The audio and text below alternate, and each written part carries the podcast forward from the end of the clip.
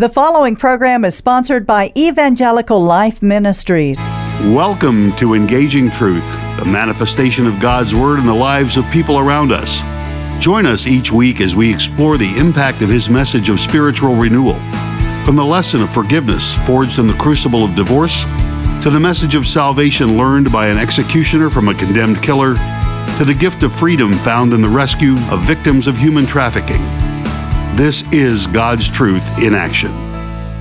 Hello, and I'm your host and your guest today for Engaging Truth. My name is David Bonn. I have recently retired a year and a half ago from being senior pastor at St. John Lutheran Church in Cyprus, Texas. I currently serve as a congregation support specialist for the Texas district of the Lutheran Church, Missouri Synod. It sounds kind of impressive, but what it really means is I have a pretty narrow pathway that I follow. I work with churches in their process of calling a pastor and also in strategic planning. It's my pleasure to be here today with you on this Thanksgiving weekend. I'm wondering if you're still thankful with me that the Astros won the World Series, or if that's sort of old news for you. At any rate, today we're going to talk about the top 5 things for which you are thankful. And so I'd like for you to think as we get started today, what you would list as your top 5. What are the top 5 things in your life for which you are thankful? Several years ago, we did a presentation or an opportunity for the members of our church to list things for which they were thankful. And we put them around these ideas, things you can taste, things you can smell, things you can touch, things you can see, things you can hear. In other words, the 5 senses. And we had people include a list of things that they were thankful for in each of those categories. And we actually used that as a litany for the Thanksgiving Day worship service that we had that particular year. And I loved some of the answers for some of those. Some of those I did not expect. Like one of them said, I am so thankful for the smell of a freshly bathed baby. And I thought, oh, that is a really nice smell. That's a good thing. More common was, for pecan pie or for roses or things like that. And so as I was thinking about what are the things for which I'm thankful that I can taste, smell, touch, see, and hear, well, pecan pie would be on the top of my list of things I can taste. Maybe you would say, oh, turkey and dressing or some other treat. I like that, mashed potatoes or sweet potato pie. Things I can smell, roses, flowers. I just think those are great. How about the touch? On more than one occasion, I have asked when I've been sick, I've asked my wife to pray for me, and she'll put her hands on my shoulders or even my head, my forehead, and pray for me. That is a special touch. It's something I'm very, very thankful for. And maybe there are things that, people have touched you in a very special way. Maybe an embrace, maybe a handshake, appropriately given and received is such a blessing. Those kinds of touches are things we can be thankful for. How about things you can see? My grandchild's smile. I tell you when they smile. Or I remember one time I was teaching confirmation class, and we were talking about Jesus and the forgiveness of sins that we have through him. And one of the boys in the confirmation class, his eyes just lit up. You could just see him kind of go, you mean that Jesus forgives us all our sins, and that's the way in which we are saved. And it was such a wonderful thing to see. That's something I'm thankful for. As far as things I can hear, I love beautiful music. I especially love classical music. I think, of Bach and Beethoven. I think of Stravinsky. I think of Tchaikovsky. We're coming up to the time of year when we'll have the opportunity to hear the Nutcracker Suite and some of the beautiful music of Christmas, some of the great classical hymns. My favorite Christmas hymn, for example, is Of the Father's Love Begotten. I hear that, and it just touches my heart. So there's things for which I am thankful that I can hear.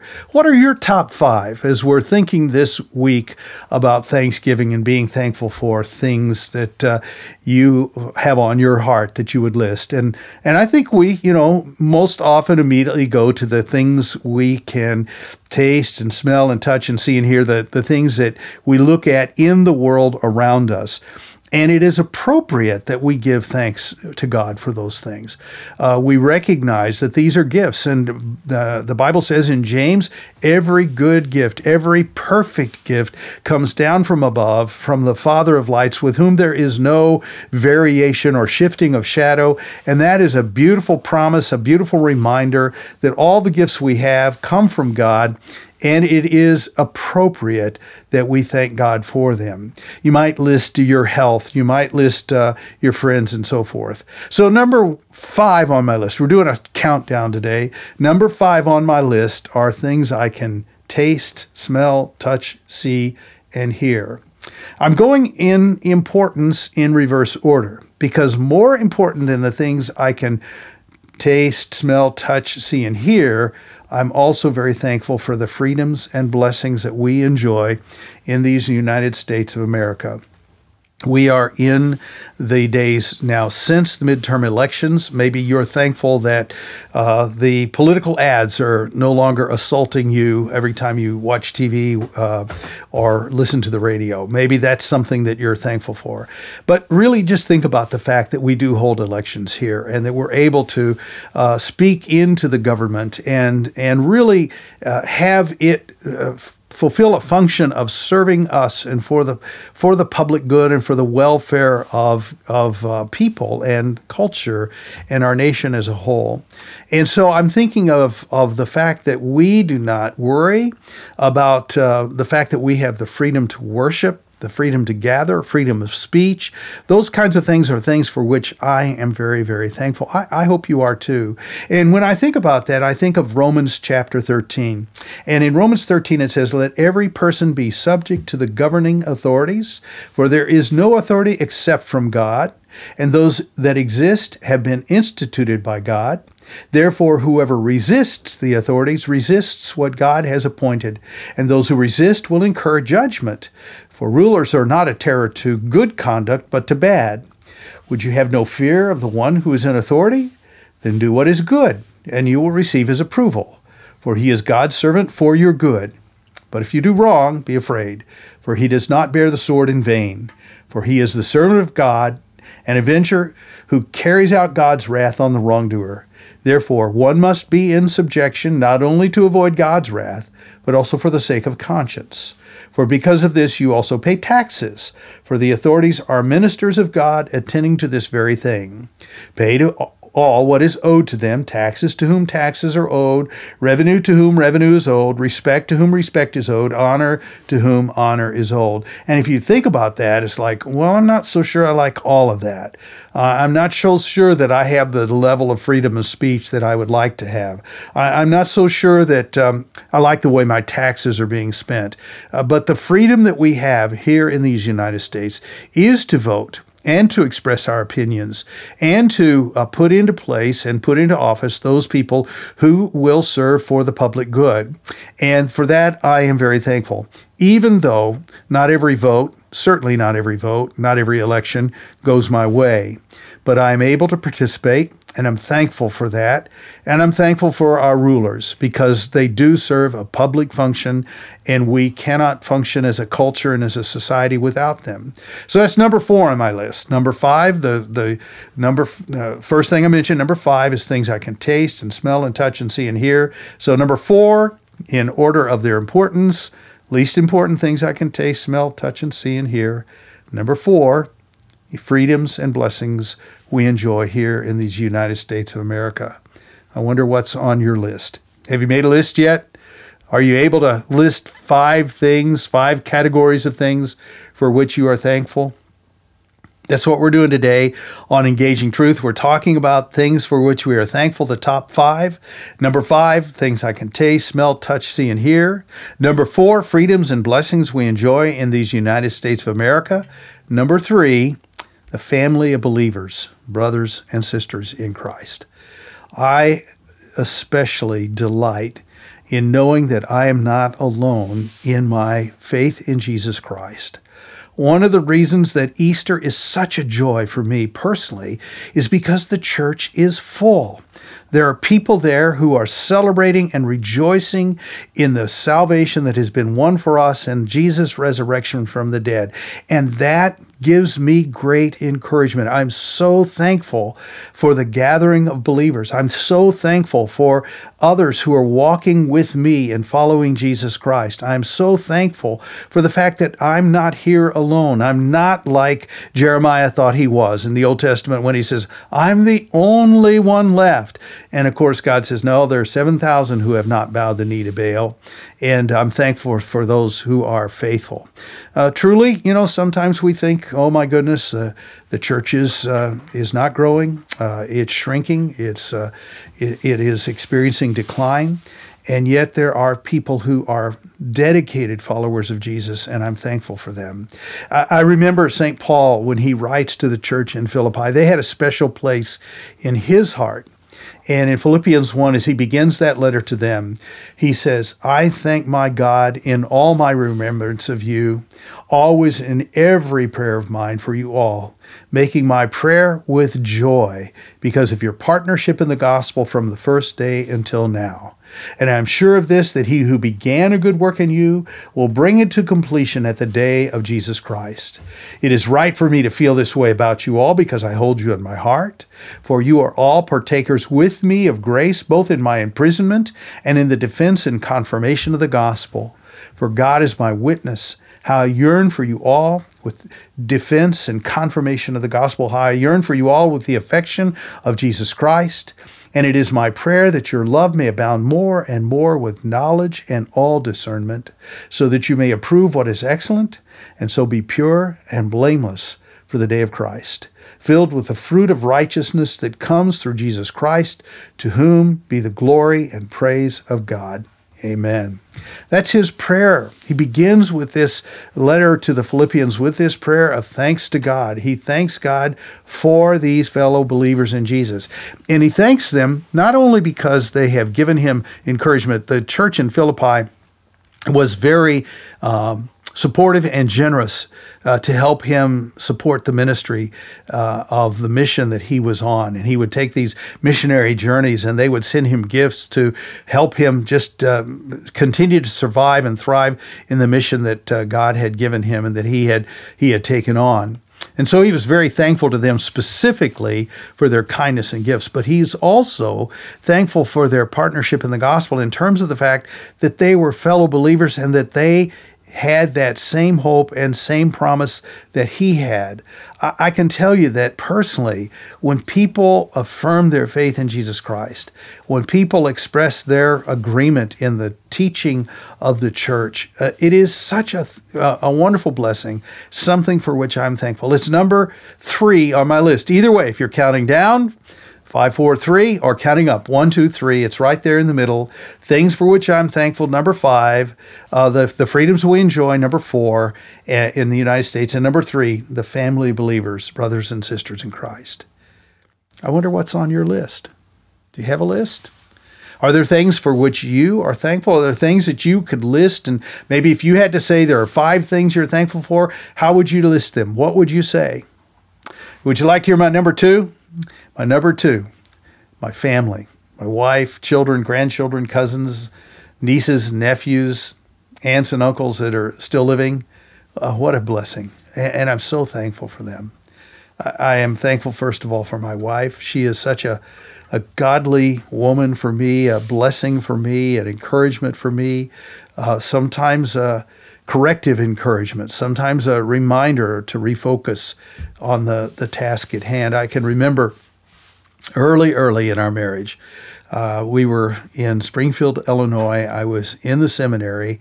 This is the school that you go to be a pastor in the Lutheran Church, Missouri Synod. You go to college for 4 years, and then you go to seminary for 4 years. And I was in my first year of seminary, and it was very difficult for me. I had quite an adjustment to make, and I was kind of behind the learning curve in a number of areas.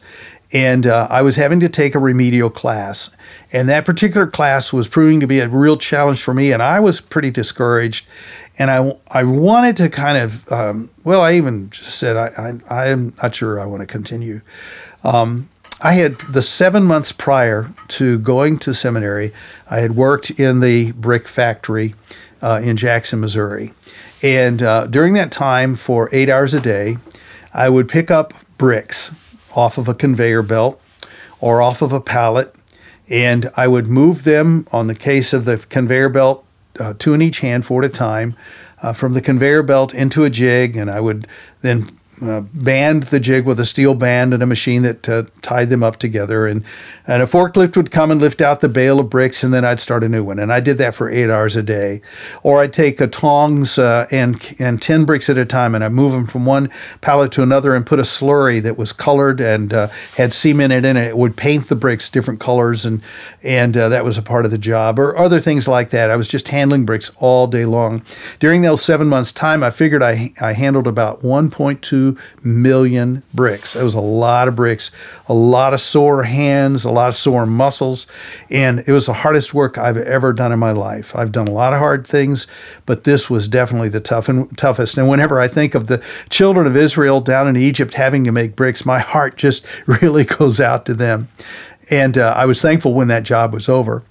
But I was discouraged, and I was really almost ready to quit seminary, and my wife picked up a brick. I had brought some home as souvenirs, and she handed the brick to me, and she said, "Here, feel this. Do you want to go back to this?" And I put the brick down, and I just turned back to my desk and my books, and I kept studying. I'm so thankful for my wife, and I'm thankful for our children, our 4 sons, 3 daughters-in-law, 9 grandchildren. They are a blessing to us. And there's something for which I'm deeply, deeply thankful. When we're able to spend time together, it's such a joy. We just recently were able to take a little trip down to Galveston with our 2 local younger granddaughters.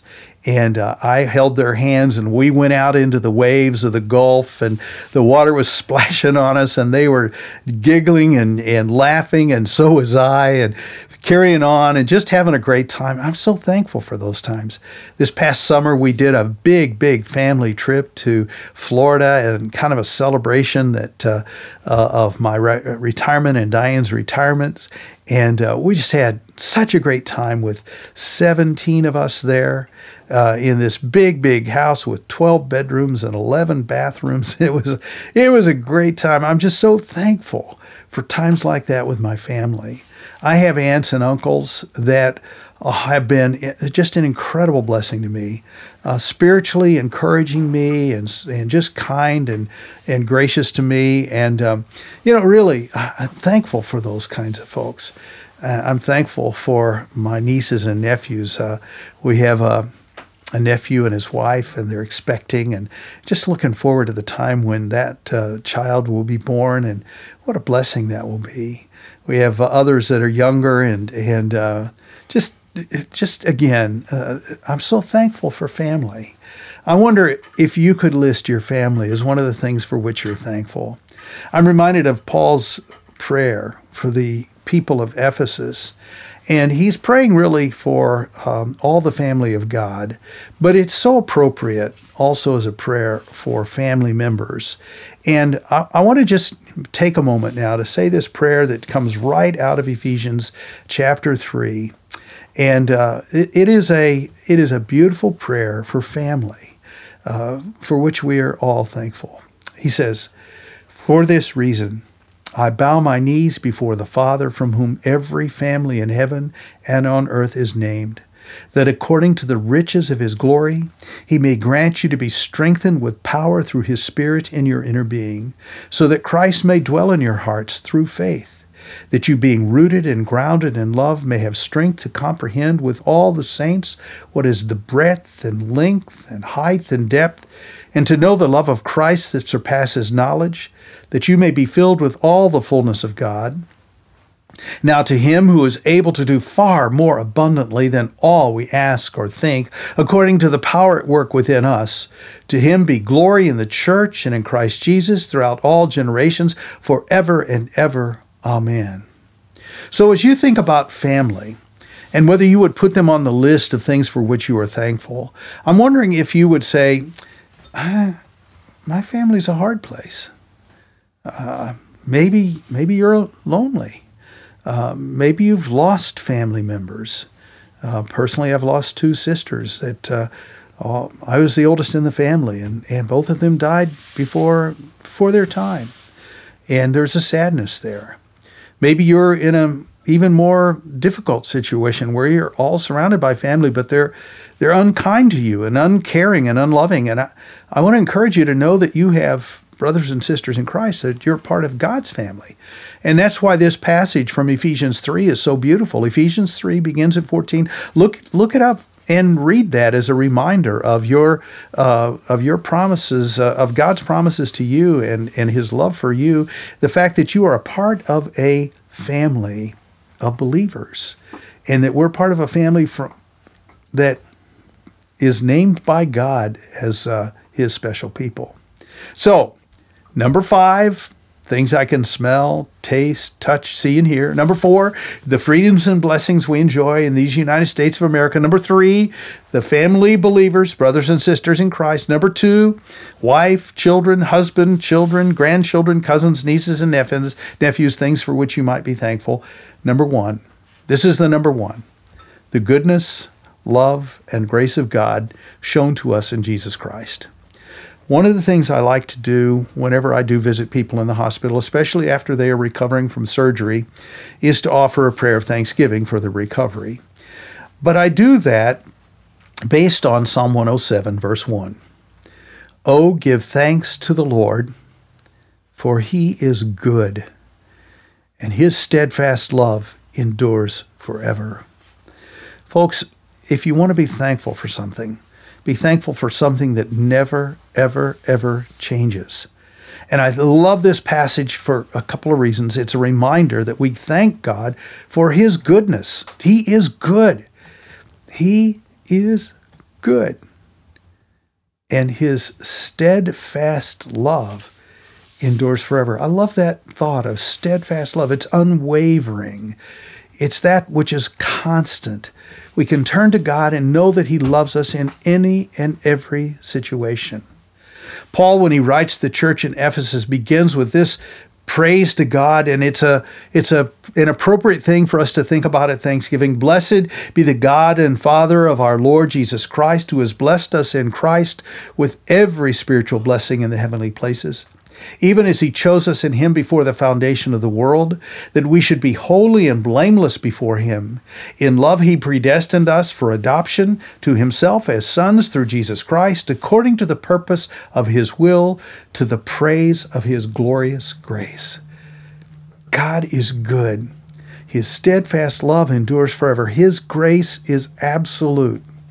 One of the Bible passages that is often read on Thanksgiving or around Thanksgiving time is the passage from Luke's Gospel, where Luke talks about the 10 lepers, and they call out for Jesus to heal them. And he tells them to go show themselves to the priest, and on the way they're healed. And one of the priests returns. And one of the lepers returns to give thanks to God.